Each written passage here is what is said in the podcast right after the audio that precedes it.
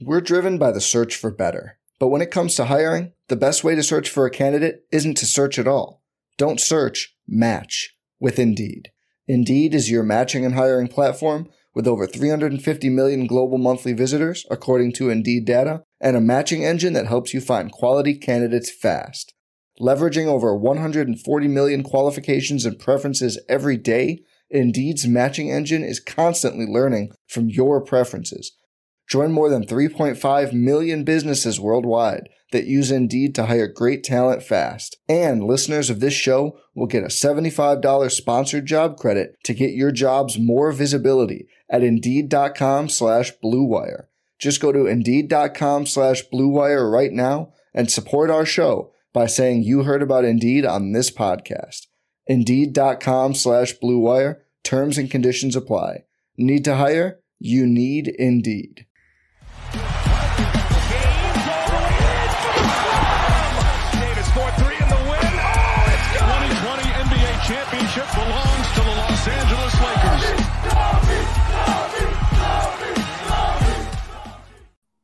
Hello, Lakers Nation. Welcome into the LakersNation.com live post game show slash podcast. I'm Trevor Lane. You can find me on Twitter at Trevor underscore Lane, over on Instagram at Trevor Lane NBA. Your Lakers fall to the Phoenix Suns. Maybe not a surprise. I mean, look, this was a game coming in.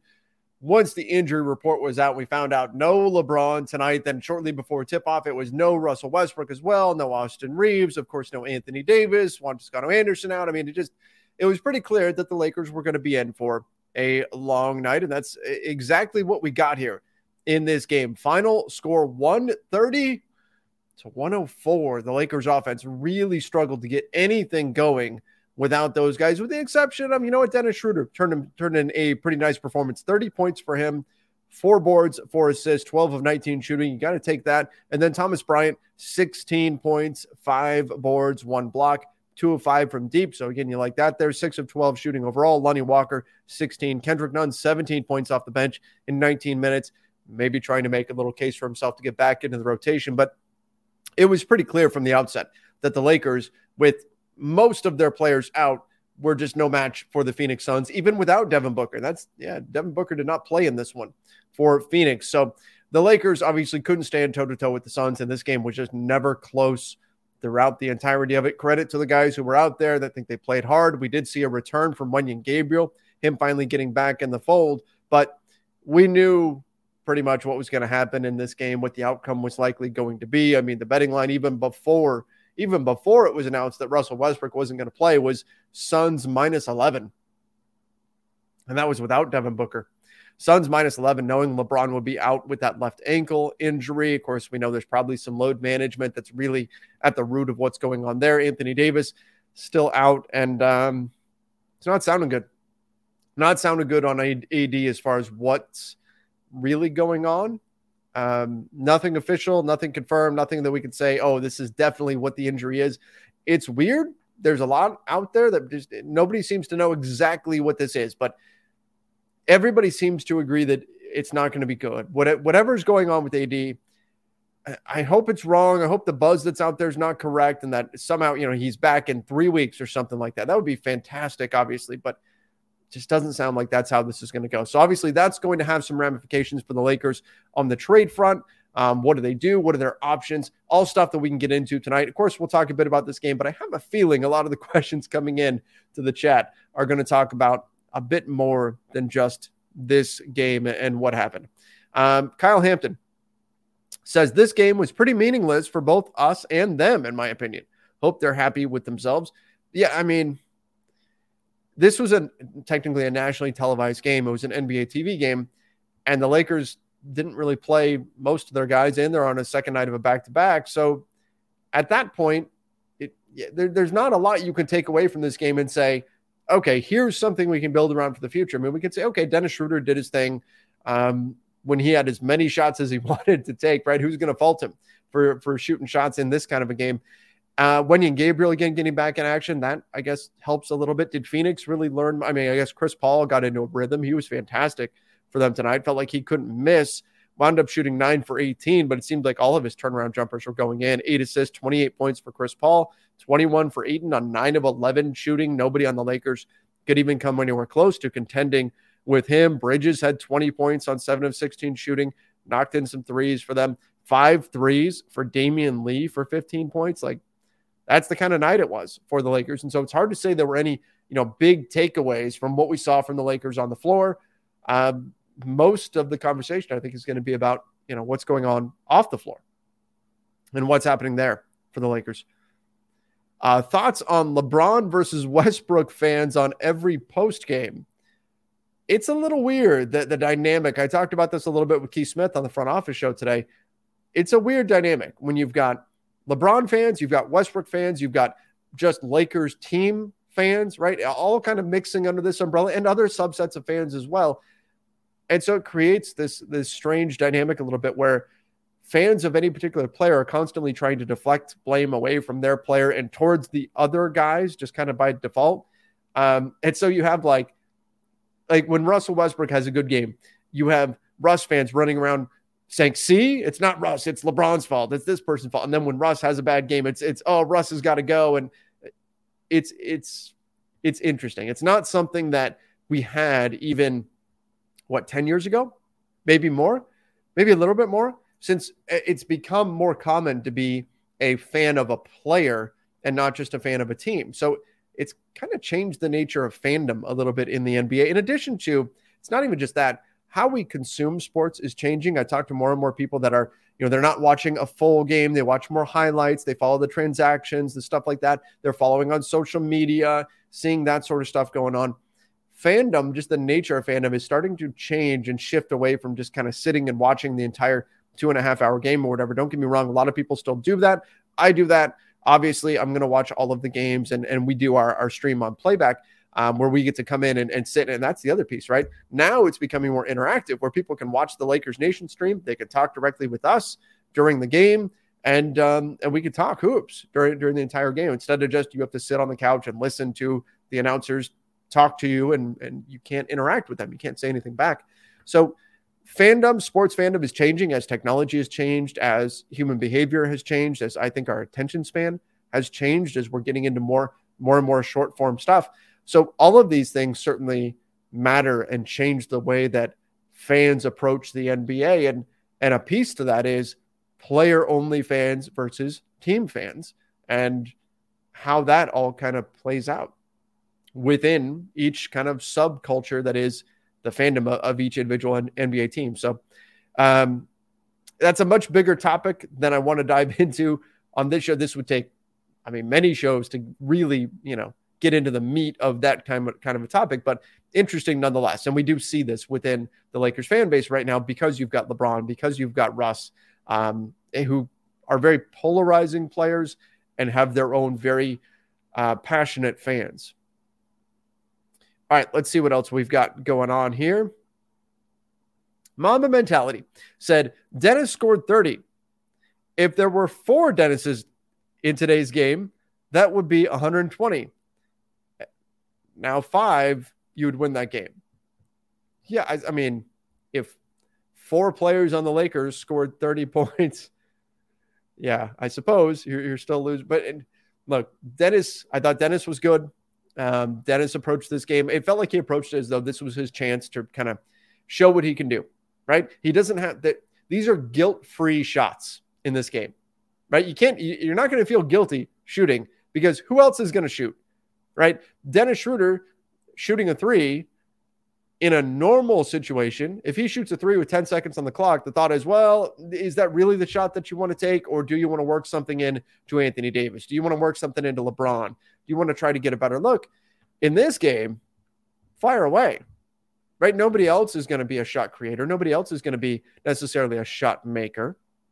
So Dennis Schroeder got to really go out, push down on the gas pedal, and show his stuff. And he was fine in this game. Not to say he was the best player ever or anything, but again, dropped 30 points on efficient shooting. Give him credit. He took advantage of the opportunity, even knowing that you're probably not going to win the game, but he can go out there and prove that, hey, when given the opportunity, he can be productive and he can do some stuff for you. Uh, Estevan, said the 2023 free agent class looks awful. The Lakers need to trade to improve the roster for now and the future. So, Esteban, I'm not in, in disagreement with that in terms of looking at the free agent class for this this coming year. There are some players who are out there. You want to talk about like Kyrie Irving potentially being a target, but there's a lot of other guys that we would have said, oh, go after, say, Andrew Wiggins. Oh, he signed an extension, right? Uh, Khris Middleton, he's not leaving Milwaukee. So it's it's a challenge when you're looking at the free agent class and you see that it's not that deep. But the good thing is, well, actually, it is fairly deep. It's it's just not that there's not a lot of top end talent, right? Like right now, though, Miles Turner will be out there, Nikola Vucevic will be out there. Um, you've got a, a, few players that'll be on the market. Kyle Kuzma will be on the market, but in order to have that cap space, right? Let's say you're going to have 30 million in cap space. Well, what's what's your team look like? Well, it's LeBron, it's AD, it's Max Christie. Mm, that's about it. Right? Like that's that's your team that you're that you're building from and you've got about 30 million dollars to do something with. So, if you got to pay 23 million say to get Kyle Kuzma, all right, you have 7 million left over and what? 11 roster spots to fill plus two-way that's tough. That's that's not easy. You have the room exception coming up and a few million left over. And that's one of the challenges too. When we look at building out this roster, that's why you typically see a team if you've got multiple max level players, right? LeBron, AD, even if it's a third max level player. What teams like that do is they tend to re up their own guys because if they lose those guys, they're still not going to have enough cap space to go and replace them, not to mention whether or not there's actually players on the market to replace them with. And so that's the challenge that the Lakers have is if you don't make a trade right now, well, what who are you going to go get on the market that's going to be worth what you're going to pay in order to get them? And then once you do that, what does the rest of your roster look like? Aren't you putting yourself in the same position you are right now where you're going to have like three guys, four guys, and then the rest of your team is veteran minimums out of necessity because LeBron and AD are taking up so much space? That's why bird rights matter so much in the NBA because once you get your stars, it's really hard to go out there on the market and acquire players, even if you do drop a little bit below the the cap line, because you're never going to be far enough below to really like. It's not like they're going to have 50 million to go spend in cap space. You're just not going to have that when you have LeBron and AD on your roster. So that's a big challenge facing the Lakers. And it's why I think that Esteban is right that you have to factor this into your decision making here. If you can do essentially your free agent shopping right now and go get guys that are future pieces. You talk about like Kyle Kuzma could be, maybe Jakob Poeltl could be. Uh, he's another person who can be a free agent in the summer, though. You go get a few guys, get them on the trade market right now, and you can effectively do your free agent shopping in the present just by saying, hey, you know what? You've got, I don't know, Buddy Hield, right? Indiana, you guys don't really want to pay Buddy Hield next year. We wouldn't mind having him we're going to take him on. And then you kind of do your free agent shopping now and you take up, say, 20 million of cap space for next year. Now, you can argue Buddy Hield isn't the, the player that you'd want to sacrifice cap space for. It's just an example. But that would be the thought process behind going and getting somebody right now. Because if you can get that player right now, then you get them in house and you don't have to worry about being a landing spot in free agents because you never know. You never know in free agents. Maybe in free agency, you say, you know what, we'd love to get one of these five guys. You have a list, you have five guys, and you say, we'd love to get one of those guys. What if you don't get any of them? Then what do you do with all that cap space? And you've got LeBron and you've got AD. That becomes a challenge. So getting somebody now and using your cap space now, essentially, by taking on a long term contract, I'm not opposed to that at all. And I don't think the Lakers should be opposed to that. The question becomes what's the price? What do you have to give up in order to get that player right now and add them to your roster rather than do your spending in the summer? For some teams, the price might be nothing. It might just be, hey, you know what? If you'll take this player off, I mean, look, if the Lakers said, hey, give us Evan Fournier for a couple of expiring contracts, Patrick Beverley and Kendrick Nunn, I'm sure the Knicks would leap at that chance, right? The Lakers would be adding a piece that would be taking up cap space for next year. But if you're the Lakers, you say, well, that's that's not really enough for us to burn that cap space. Some teams will be willing to part with players just for future flexibility, just because the Lakers are taking on the remaining years of their contract. Other teams won't. Other teams will say, oh, well, if you want Miles Turner, and I don't even know that Miles Turner is on the market anymore, but if you want him, it's going to take future draft capital, not just clearing up cap space for us. We can get that anyway. Um, Bradley Beal, right? who's actually under contract for a while, enough to where some teams might even look at him and say, nah, we're not that interested in Bradley Beal because of how much money is owed to him over the life of this contract. There are there would still want stuff coming back. Is it worth Russell Westbrook, both first round picks, to get Bradley Beal and be the team that's going to pay him however many million it's at right now? I'd have to go and look. I want to say it's like almost 200 million over the next four years. Do you want to be that team? So these are all things that the Lakers have to figure out this summer. But ultimately, just to, to bring us back to where we started, yeah, I don't think there's that one guy in this free agent class that where you say, you know what, things are tough right now, but man, look at the cap space the Lakers are going to have. And if they can get that guy, everything's going to be great. I don't think that guy is out there on the market, nor would that player be available for the 30 ish million that the Lakers will have to spend. So, assuming that just cap space next summer is going to get the job done is, I think, a foolish task, uh, is a foolish thought. But there's more than just signing players that you can do with cap space, right? You can absorb contracts. You're also going to have next summer three first round picks to trade. You're going to have most likely the Pelicans pick, wherever that lands. And you're going to have the 2027 and 2029 picks. That Pelicans pick, again, assuming that's what it is, uh, there'll be a pick swap there. As soon as that's a player and not a pick, they can trade it. Doesn't fall under the Stepien rule once it's a player and not a pick. So you could trade that on draft night. So you could have three first round picks plus cap room to absorb salary if you're the Lakers. That's got some kind of value. That's some kind of pull, right? That's not nothing. So again, it's weighing what are you better off doing? Is it making a deal right now? And by the way, I think that I talked to Keith about this today on the front office show. I think that opposing teams are going to try to fle- fleece the Lakers. They're going to take the Anthony Davis situation they're going to try to hold that against LA. Um, they're going to use that to try to get um, the Lakers to overpay to do something. So, is it better to do something right now in that environment, or is it better to wait and keep your fingers crossed and hope you can can negotiate something um, on draft night? I don't know. I don't know. Somebody said you should have took the night off tonight, Trevor. We don't take nights off around here. There's no load management in these parts, right? Uh, I may have some people fill in for me, but Lakers Nation will always, always be here and we'll be covering the games and everything like that, even if it gets ugly. Look, the, the post game show started, started I mean, one of the, one of the worst seasons ever during one of the re- rebuilding seasons when we were just talking about, hey, hey, Brandon Ingram put up 18 tonight. They only lost by 25. That's not so bad, right? We're going to be here through thick and thin. Rain or shine, we're going to be here. Maddie James, teams as a Lakers fan, I hate the most. Number one, the Celtics. Two, this damn Suns team. I really want a revenge game when we have our guys. Hate losing to this team, especially. That's interesting. I think most Lakers fans would say number one is either Celtics or Clippers, and number two is the other one. And then the Suns might be third in terms of hatred, right? Um, and that might even be pushing it. I don't know.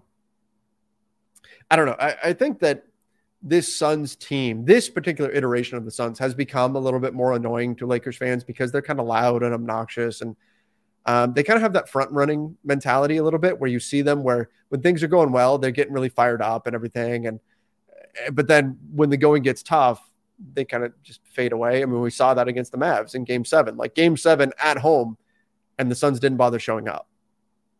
They, just, they did it, just completely collapsed. Just said, nah, we don't want to continue in the playoffs. We're going to go home. Um, all of that makes this Suns team maybe a little bit more annoying. Maybe it's there. There's kind of that residual effect from feeling like, well, the Lakers, in theory, could have made a championship run a few years ago when AD got hurt in the first round against the Suns. The Lakers had the Suns on the ropes. The Suns had no answer for Anthony Davis. AD goes down, and suddenly the Suns go ahead and win the game, and they advance to the finals. They don't win in the finals, but looking back, you know, and this thought occurred to me as the game was going on. I'm like, the champion that year may have swung with that Anthony Davis uh, groin injury because the Lakers looked like they were rolling, and that was a good Lakers team uh, with Marcus Gasol, and you know they had a really good defense. They had a shot at it. Um, now, look, you're not going to get there with KCP shooting what he shot like 17% from three or something, or maybe it was 21%, and Kyle Kuzma 17%, something like that. The Lakers shot horribly in that series, um, and it was not good. But nonetheless, that team was talented enough to potentially get to the finals. Then you get there, who knows? So maybe some residual anger from that is also factoring into Lakers fans now feeling some kind of way about the Suns. For years, it's been the Suns hate the Lakers. Suns fans hate the Lakers with a passion. Like they always get up for that game because they just hate the Lakers completely. And Lakers fans are like, what? Who's the Suns? Right? Like that's not, it's not really a rivalry, right? Um, the same is true of Portland. Portland fans hate the Lakers. Lakers don't really care about Portland. Um, same thing with the Spurs and a number of different teams. But for the Lakers, for Lakers fans, it tends to be the Celtics and the Clippers are the two teams. But the Suns are definitely creeping up there, where I'm seeing more and more fans that are not happy with the Suns and wanting to, to beat them. So understand where Maddie's coming from here. Love Lamar said Master Lock CP3 for stat padding up 25. That was probably my plan. You know, Chris Paul staying in the game as late as he did was a bit strange, um, especially since he's dealt with injuries, but he just kept firing away, and this whole Suns team did. You know, that thought occurred to me early on in the game, too. Within the first couple of minutes, I went, This Suns team isn't the kind of team that is going to. Um, some teams, when they see an opposing side's star is not there, or stars in this case are not out there, they'll take their foot off the gas and they won't play to their best their ability or whatever. I went, eh, but they, not this Suns team. This is a team that wants to run the score up so they can you know puff out their chest and, and all that sort of stuff. That's more the mentality of this Suns team. So they've got an opportunity to do that. They're going to take it, particularly against a Lakers team that their hometown crowd is going to be really loud about. They're going to be really upset about. They're going to be, you know, egging them on and fueling them. So of course the Suns went out there and did what they could to kind of run up the score and, and feel good. And I'm not look, they they did what they should do. They won the game. They won it won it handily.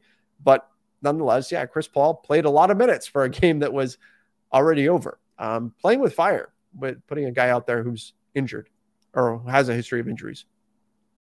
We're driven by the search for better. But when it comes to hiring, the best way to search for a candidate isn't to search at all. Don't search, match with Indeed. Indeed is your matching and hiring platform with over 350 million global monthly visitors, according to Indeed data, and a matching engine that helps you find quality candidates fast. Leveraging over 140 million qualifications and preferences every day, Indeed's matching engine is constantly learning from your preferences. Join more than 3.5 million businesses worldwide that use Indeed to hire great talent fast. And listeners of this show will get a $75 sponsored job credit to get your jobs more visibility at Indeed.com slash BlueWire. Just go to Indeed.com slash BlueWire right now and support our show by saying you heard about Indeed on this podcast. Indeed.com slash Blue Wire. Terms and conditions apply. Need to hire? You need Indeed. Maddie James, Trev, did you ever watch the Redeem Team doc? What were your thoughts? I did watch it. Uh, it was amazing. Uh, I loved seeing it. It was it was fantastic. I loved all the behind the scenes stuff, particularly with Kobe. And you look at what Kobe did defensively on that team when he just said, you know what, like we've got all these scores. We've got LeBron, we've got Carmelo, right? We've got these guys who could score the basketball. Dwyane Wade. I'm going to be the stopper. I know I, I, score a ton of points in the NBA, but on this team, what we need is we need somebody who's going to get stops. I'm going to set the tone defensively. And that's what Kobe did. And he was a monster at it. It's why, you know, I said for a long time, there were there were stretches of games, particularly in the Mike D'Antoni Tony era, where Kobe would start passing the ball a lot, where he would act a lot more like a point guard than a shooting guard. And I mean, he effectively was kind of the point guard in the Lakers offense for, for years. But there was a stretch where Kobe averaged double figure assists. And I want to say he did it for like 10 games or something, and maybe even more. But Kobe was just, I mean, he was just dropping dimes all over the place. And I couldn't help but feel, you know, Kobe grew up idolizing Michael Jordan, right? So he patterns his game after Michael Jordan. And you could see that in so many different areas of Kobe's game, just even the way he moves and the way he shoots, and eh, you know, so much Jordan in his game. And I thought, you know what? There's there's an alternate universe out there somewhere, right? There's uh, a you know somewhere in the multiverse where there's a Kobe who grew up patterning his game after Magic Johnson, and he's probably just as successful. And that's a testament to how skilled and how talented Kobe was. If Kobe wanted to be a pass first player, he would have been one of the best pass first players in the NBA, right? If he wants to be a scorer, he's going to be one of the best scorers in the NBA. If he wanted to be a lockdown defender um, and just focus completely on the defensive side of the ball, he would be the best in the NBA at it, right? I mean, just insanely talented and so driven to the point where if that was the particular skill that he was focused on and locked in on, he was just going to be one of the best. And you saw where he flips the switch with the Redeem team to, hey, I'm going to be this insane defender now. And he always was a good defender, right? He was always great. He was making all defensive teams and all that. But he says, you know what? I'm going to be the, I'm going to be the lockdown guy for this team. I'm going to be the guy who sets the tone. And he just does it as though he does it every single day absolutely incredible and can't, can't give him enough credit. Um, that was that was a great documentary. If you haven't seen it, go go check that out. I know it's been out for a few months now, but check that one out if you haven't seen it. Matty James also said, with this random injury plague being as contagious as COVID for this team, do you make a trade now to help get this team to win and stay competitive till our guys return? So here's the question. Here's really the question for for the Lakers. It's um what are you looking for in a trade now? Let's say that Anthony Davis is out for an extended period of time, right? Let's say that he's out for an extended period of time. Let's say it's, and this fits with, you know, what I'm, what I've heard is that it's not, not like four weeks is kind of an optimistic thing. And we'll see. Again, nobody seems to know what the injury actually is. But let's say that it's two months, three months, doesn't that change the parameters of what you're looking for in a trade? Doesn't it have to? If you have Anthony Davis, you're talking about a Patrick Beverley, Kendrick Nunn deal just to put you over the top.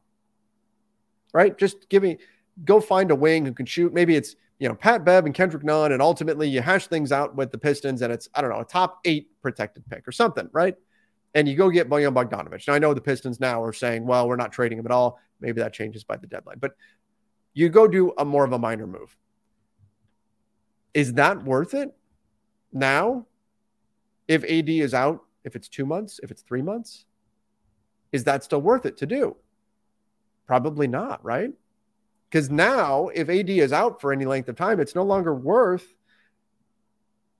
getting a Bojan Bogdanovic because that's not enough.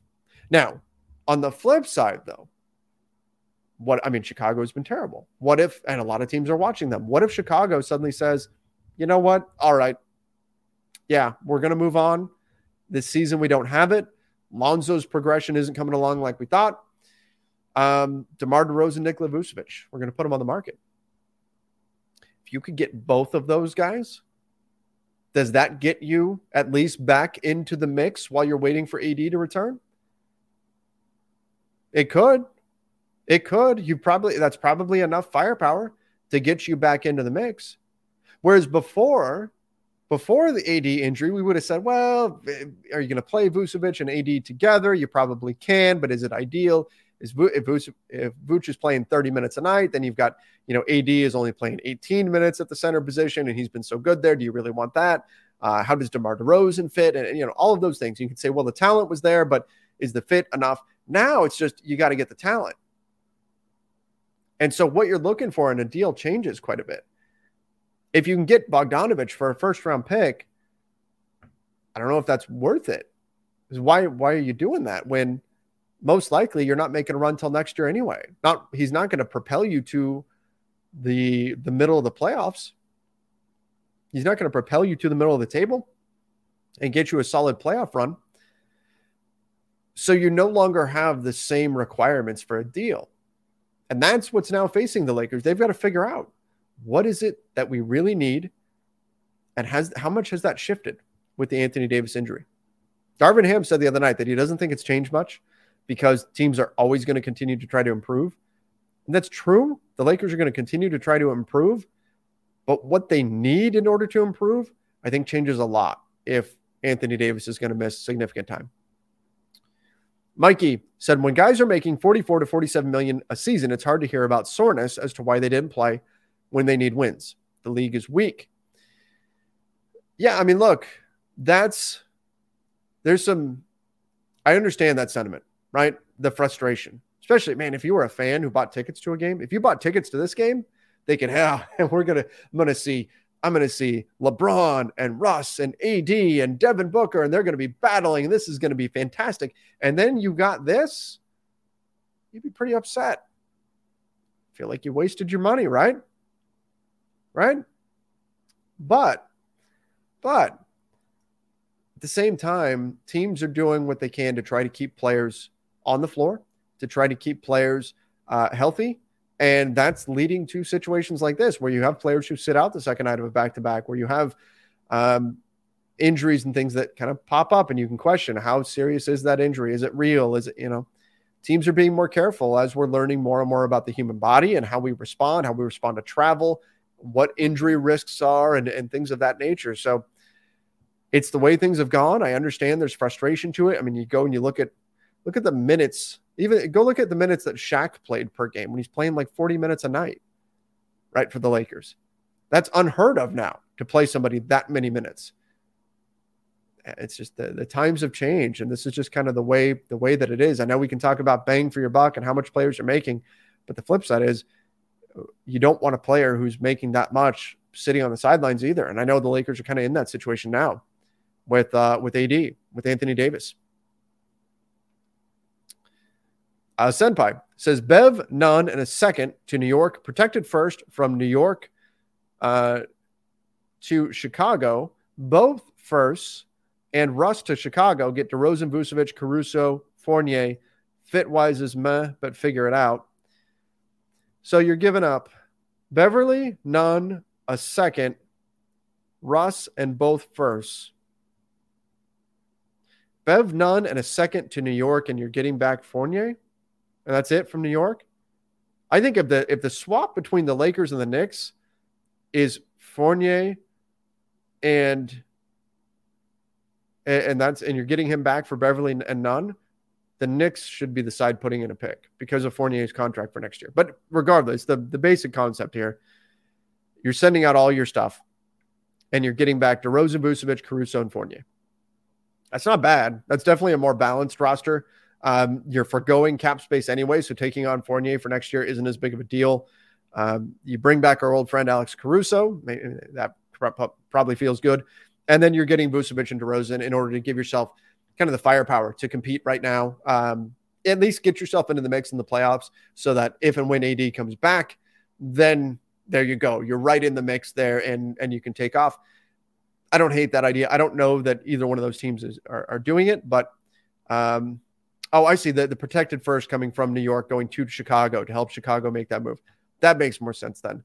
So that's why the Lakers are giving up a second um, to New York there as well. Just trying to add that value there. Is that New York is getting something back, and then they're feeling better about giving up a protected first. Yeah, not not a terrible idea. Platinum Max, Westbrook, Beverley, Max Christie, two protected first for Kuzma, Porzingis, and Barton. If I'm the Lakers, I probably, because of Porzingis next year on the deal, I would probably be trying to withhold either Max or one of the firsts if I can. And I would imagine the Wizards would probably want the first over Max Christie, and that's understandable. But I'd probably try to hold out, hold out one of those things um, just because of the Porzingis contract being on the books. Kuzma's going to have to be paid this summer, but nonetheless, that's that's some decent firepower that you'd be getting. I don't hate it. I don't hate it, but um, can Porzingis and AD play together long term? That's that's the question you have to answer. If the answer is no, then this deal is, is dead in the water. It's a no go for Porzingis. If the answer is yes, you think it can work, then okay, you, you take a look at it and you take a serious look at it. But I don't know that it's 100% a yes that Porzingis and AD work together. They might. They might. I'm more enamored with Miles Turner and what he can give you in terms of rim protection than than Porzingis. But again, Turner, you're going to have to pay. Porzingis has one more year on his deal. Mamba mentality. Uh, thought of a perfect trade from yesterday's live. Nunn and a second for Cam. Okay, that's fine. Beverley Jones, JTA, and a first for Bogdanovic. Okay. Again, uh, I'm okay with that. Sign Whiteside, youth, defense, bet, shooting, and length. The problem, though, is I would say, yeah, that's fine prior to AD's injury. If it's post AD's injury, I don't know if this is giving you enough to get in the playoffs. And then what do you, you know, you're trading for a 33 year old Bogdanovic so that maybe he can help you out next year with the playoff run when he's 34. That I don't know if I, if I, Bogdanovic, if the, late unless the Lakers find out, hey, AD's back in four weeks, okay, fine. But if it's two months, three months, I think you need more. I think you need more firepower. James Bell. It's not LeBron's fans blaming Westbrook for bad games. It's everybody else. But Westbrook fans, let's be real. I mean, look, a, a lot of people have been on Russ's case, and I've been saying, you know, this has been a great st- change this season for him, for the relationship he's developed with Lakers fans, for having those positive moments that we just didn't see last year. We didn't get those. Um, it was pretty contentious last year. So, I know some of the frustration too with Russ isn't about Russ. It's not about Russ himself. It's about his contract and what that's prevented prevented the team from doing. It's about the fact that hey, the things that they need also happen to be the things that they traded in order to get Russ. You look, this team needs shooting. This team needs more size on the wing. Oh, hey, KCP, Kyle Kuzma, right? Alex Caruso. I mean, these are all guys that would have helped with what they're doing. So that frustration, which really should be directed at the front office, kind of can get redirected at Russ. I'm not saying that's all of it, but that's part of it. SoCal Golf, no way Bron and AD survive a seven game playoff series playing 40 minutes each. I mean, we've seen them do it, but it's fair to wonder. Ad Coleman said, Who can they get with first rounders and 30 million? That's not a lot of money, seeing they will have so many open roster spots. Yeah, that that's again, that's the challenge for them this offseason is if you do have 30 million, what are you going to get? And then how are you going to build out your roster after that? Maybe you get two or three players with that 30 million. Um, you trade for two or three guys and then you go from there. But again, it, like if they had 40 million, if they had 50 million, okay, now we're now we're talking, right? Now we're talking. Now you can really make some moves. But it's like they've got enough to be interesting, but I don't know if it's enough to get everything that you need. Right? I don't know. I don't know if you get that.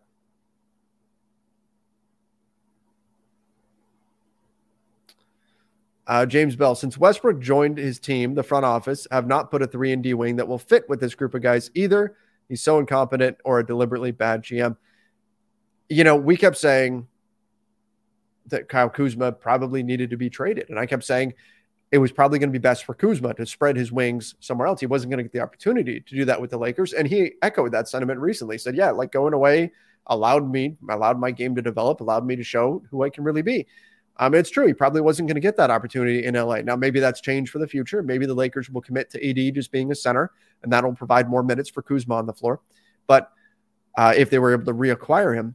But that being said, we always said you move Kuzma, but that was believing that they would replace him too, though, that they would replace that skill set, that they wouldn't just say, well, we move Kuz, but let's go get a bunch of guards and just not find wings at all on him. It's not easy to find wing players, but the Lakers just didn't do it. And it's two seasons in a row that they haven't found that skill set. Again, easier said than done. Everybody's looking for three and D wing players, but that's been the frustrating part.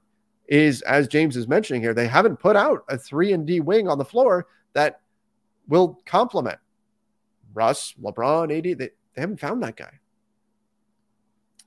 Mikey, we keep saying when AD returns, but for how long? 10 to 20 games and he's out again? The history isn't good with him. He's damaged goods. Yeah, I mean, look, I don't know how long for sure he's going to be out, but you can say, you can question how long until his next injury, right? Because we've seen him get injured each season and it happens on weird things. You know, last year it was landing on Rudy Gobert's foot. Uh, a guy fell into his knee. This year it's he kicks Nikola Jokic's shin while in midair. I, I that's part of it that's so baffling, right? I mean, he lands on Gobert's foot. It's like, okay, it's a sprained ankle. We know, all right, we know exactly what that is. I don't know what to make of this injury. Like, how do what what did he hurt exactly? And that's part of why so much is still up in the air and why we're we're still, I mean, Darvin Ham said last night that he expected some type of announcement today. Nothing's come yet. We don't know. We, we really don't know what's going on. Just again, what I'm hearing isn't positive. It's not good. But I've also yet to talk to anybody who says, I know what the injury is. I've heard I've heard some guesses, and none of them are good. Can say that.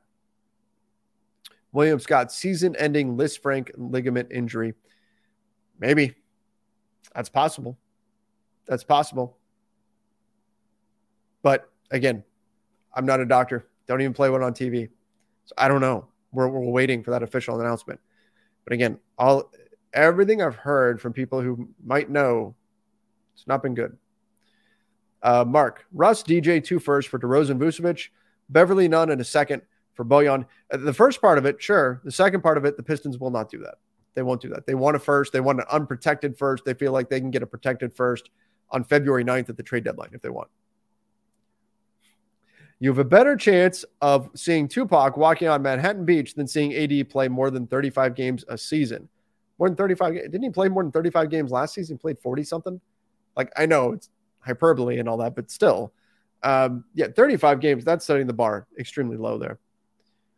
Eddie Chase, no trade will get the Lakers a, to the finals or a deep run. Play out Russ's contract, uh, sign him to a veteran minimum next year. I don't know if he's taking a better min- minimum or if he even wants to come back to the Lakers. We don't know that for sure either. Still have 30 million and two first round picks to trade. Yeah, I mean, you would. You'd have his bird rights. In theory, you could keep Russell Westbrook if you allow him to play through his contract and become a free agent. But what's that going to cost? Does he want to stay? Like, number one, do you want him to stay? What's the price going to be? And then, does he want to stay? It was a rough go for him last season, too. I don't know if he feels like he wants to stay in LA. So I would say it's it's less likely than than not that, or it's more likely than not that he's not a Laker next year. Whether regardless of, of what happens. If he gets traded, obviously he wouldn't be, but even if they let his contract run out, they would have his bird rights, and they don't have a lot of guys they have bird rights on. So I understand the appeal, but I don't think it's a lock that if the Lakers call up Russ and say, "Hey, we're going to offer you a contract," that he's just going to go, "Cool, I'd love to stay." I think he's going to look around the league and see what he can find, regardless. Uh, Joseph said, Would you be willing to trade two firsts for OG and Trent if the Raptors decide to tear it down? That'd be interesting. That's two younger wing players that you could certainly use. Um, that's interesting. I don't I don't think the Raptors are going to go that route, but I think you'd have to strongly consider it. Maddie James, love when players like Giannis, Kobe, they never took nights off, even back to backs. I mean, Kobe rested a lot of games that final season, just to be just to be fair. But if they could play, they were going to play. Where's that mentality in the league right now? I mean, part of it though is we put so much emphasis on playoffs, right? How many players have had, but you never never won a ring held over their head, right? We've seen it. If we're going to put so much emphasis on if you didn't win a championship, then it's not successful. It's not a good season, and you're you're clearly a fraudulent star. And we hear all of these things, all of these hot takes. Then, then we can understand why players would say, okay, well, if that's the case, then I'm going to make sure that I'm at 100% come playoff time. If that's all that really matters, if we're going to de emphasize the regular season that way. Introducing Royal Caribbean's newest ship, Icon of the Seas, the ultimate family vacation. The ultimate six slides, eight neighborhoods, zero compromise vacation. The ultimate never done that, can't wait to do it vacation. The ultimate chillin' by a different pool every day of the week vacation. This is the icon of vacations. Icon of the Seas. Arriving in 2024. Book today. Come seek the Royal Caribbean. Ships Registry Bahamas. And then the flip side is, well, what about the fans who paid to see these games? Is that is this a lack of toughness? What it, there's a lot of different ways that you can look at this. A lot that, that you can look at this situation. And I understand why players don't play as much today as they used to. But um, I also understand the fan frustration with that too. Suke said, if AD's injury was so bad, why would he travel with the team? Doesn't seem to be wearing a boot. Uh, and he was hopscotch dancing in the back after the injury. Yeah, it's it that's the other thing. That's just it's a mystery. It's weird why why did he travel? What is the injury exactly? I mean, look, Dan, Daniel Starkand, who covers the games, you know, in in house for the laker or for for Lakers Nation, he's in the arena. I was talking with him, and he said, "Yeah, I'm, I was watching AD. There's no boot on his foot. He wasn't even walking with a limp." that and that's part of why we're we're all getting so frustrated waiting to hear word on it. What exactly is going on? And so far, all we're getting back is is silence. So we'll see. Mom mentality. I don't know what's the big deal about trading a pick for Bojan. I get the age, but it's exactly what we need a win now piece. It's not like we're giving up our whole future. We have 28, 29 seconds and seconds. Yeah, I understand that. For me, it's more you want to be careful with your future assets, especially for a 33 year old player, because um, he's Uh, he's not going to be around. He's not going to be on the team when that pick comes due. So that's that's a challenge too, right? Let's say they're in a rebuild at that point and it winds up being the second overall pick or something. That's going to hurt to give that up and know that you've got a 33 year old Bojan Bogdanovic for it. So that's why you need protections on, on a kind of a first round pick. Bojan's been playing great, and so I don't want to suggest that he's simply not worth a first round pick. But unprotected is so dangerous. If it was a younger, if he's 26 years old, sure, go ahead, right? Because by that point, he's still on the team. He's still helping you, still helping you win games. But this, just doing an unprotected first and saying, "Well, we have a bunch of others," that uh, it doesn't. That's not going to feel great in the moment when the Lakers are giving up that pick right? If it winds up being a lottery pick or, or something like that. So you just got to be careful.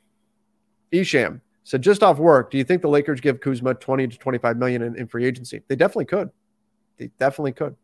Um, it wouldn't, it feels like there's buzz around kind of Kuz coming back to LA. Just, it makes some sense. The only thing is, Kuzma's also made comments recently about how much he's loved not playing behind LeBron and AD. But if the Lakers went to him and said, hey, bring you back, and AD is going to be a center, which means you and LeBron are going to start. You're going to start together. Well, maybe that changes things a little bit. All right. Ben, we're going to do, we'll do one more. You're the GM. What's your ideal specific move? Right now, a lot of it hinges upon Anthony Davis. I got to find out what the injury is, how long is he out, and then you go from there. If it's short term, if it's four weeks, okay, nothing really changes. Maybe your urgency changes a little bit where you'd like to get something done sooner, but your goals are still the same. Add pieces to help you make a push this season. Um, trying to don't get fleeced in a deal. Don't get a team, don't let a team hold desperation over you and say, oh, well, you're desperate. So everything's going to cost you way more than anybody else. Don't let teams push you around like that. And you go out there and you try to get something done. If it's a two month injury, if it's a three month injury, if it's something like that, if it's the end of the season, if it's season ender, right? If it's catastrophic, then you got to be thinking, okay, we're not going and getting a minor piece here. And, and that's not pushing us over the top. We'd have to do something big. We'd have to start looking at Russell Westbrook trades again. We'd have to try to figure out a big move that's going to add a lot to our team. And then maybe we get AD back for the playoffs or something like that. Those are really the opportunities you should be looking at. Otherwise, if you're looking at a minor trade, it's got to be a minor trade that's going to help you next year. Can't be, hey, we're going to get a guy who's going to help us a lot this year, but after that, that's that's going to be it. That doesn't make any kind of sense. So it changes what you're looking for depending on what AD is doing. And of course, the entire time you're canvassing the league and figuring out what your best options are. So all of those things come into play. All right. Rough night tonight for the Lakers.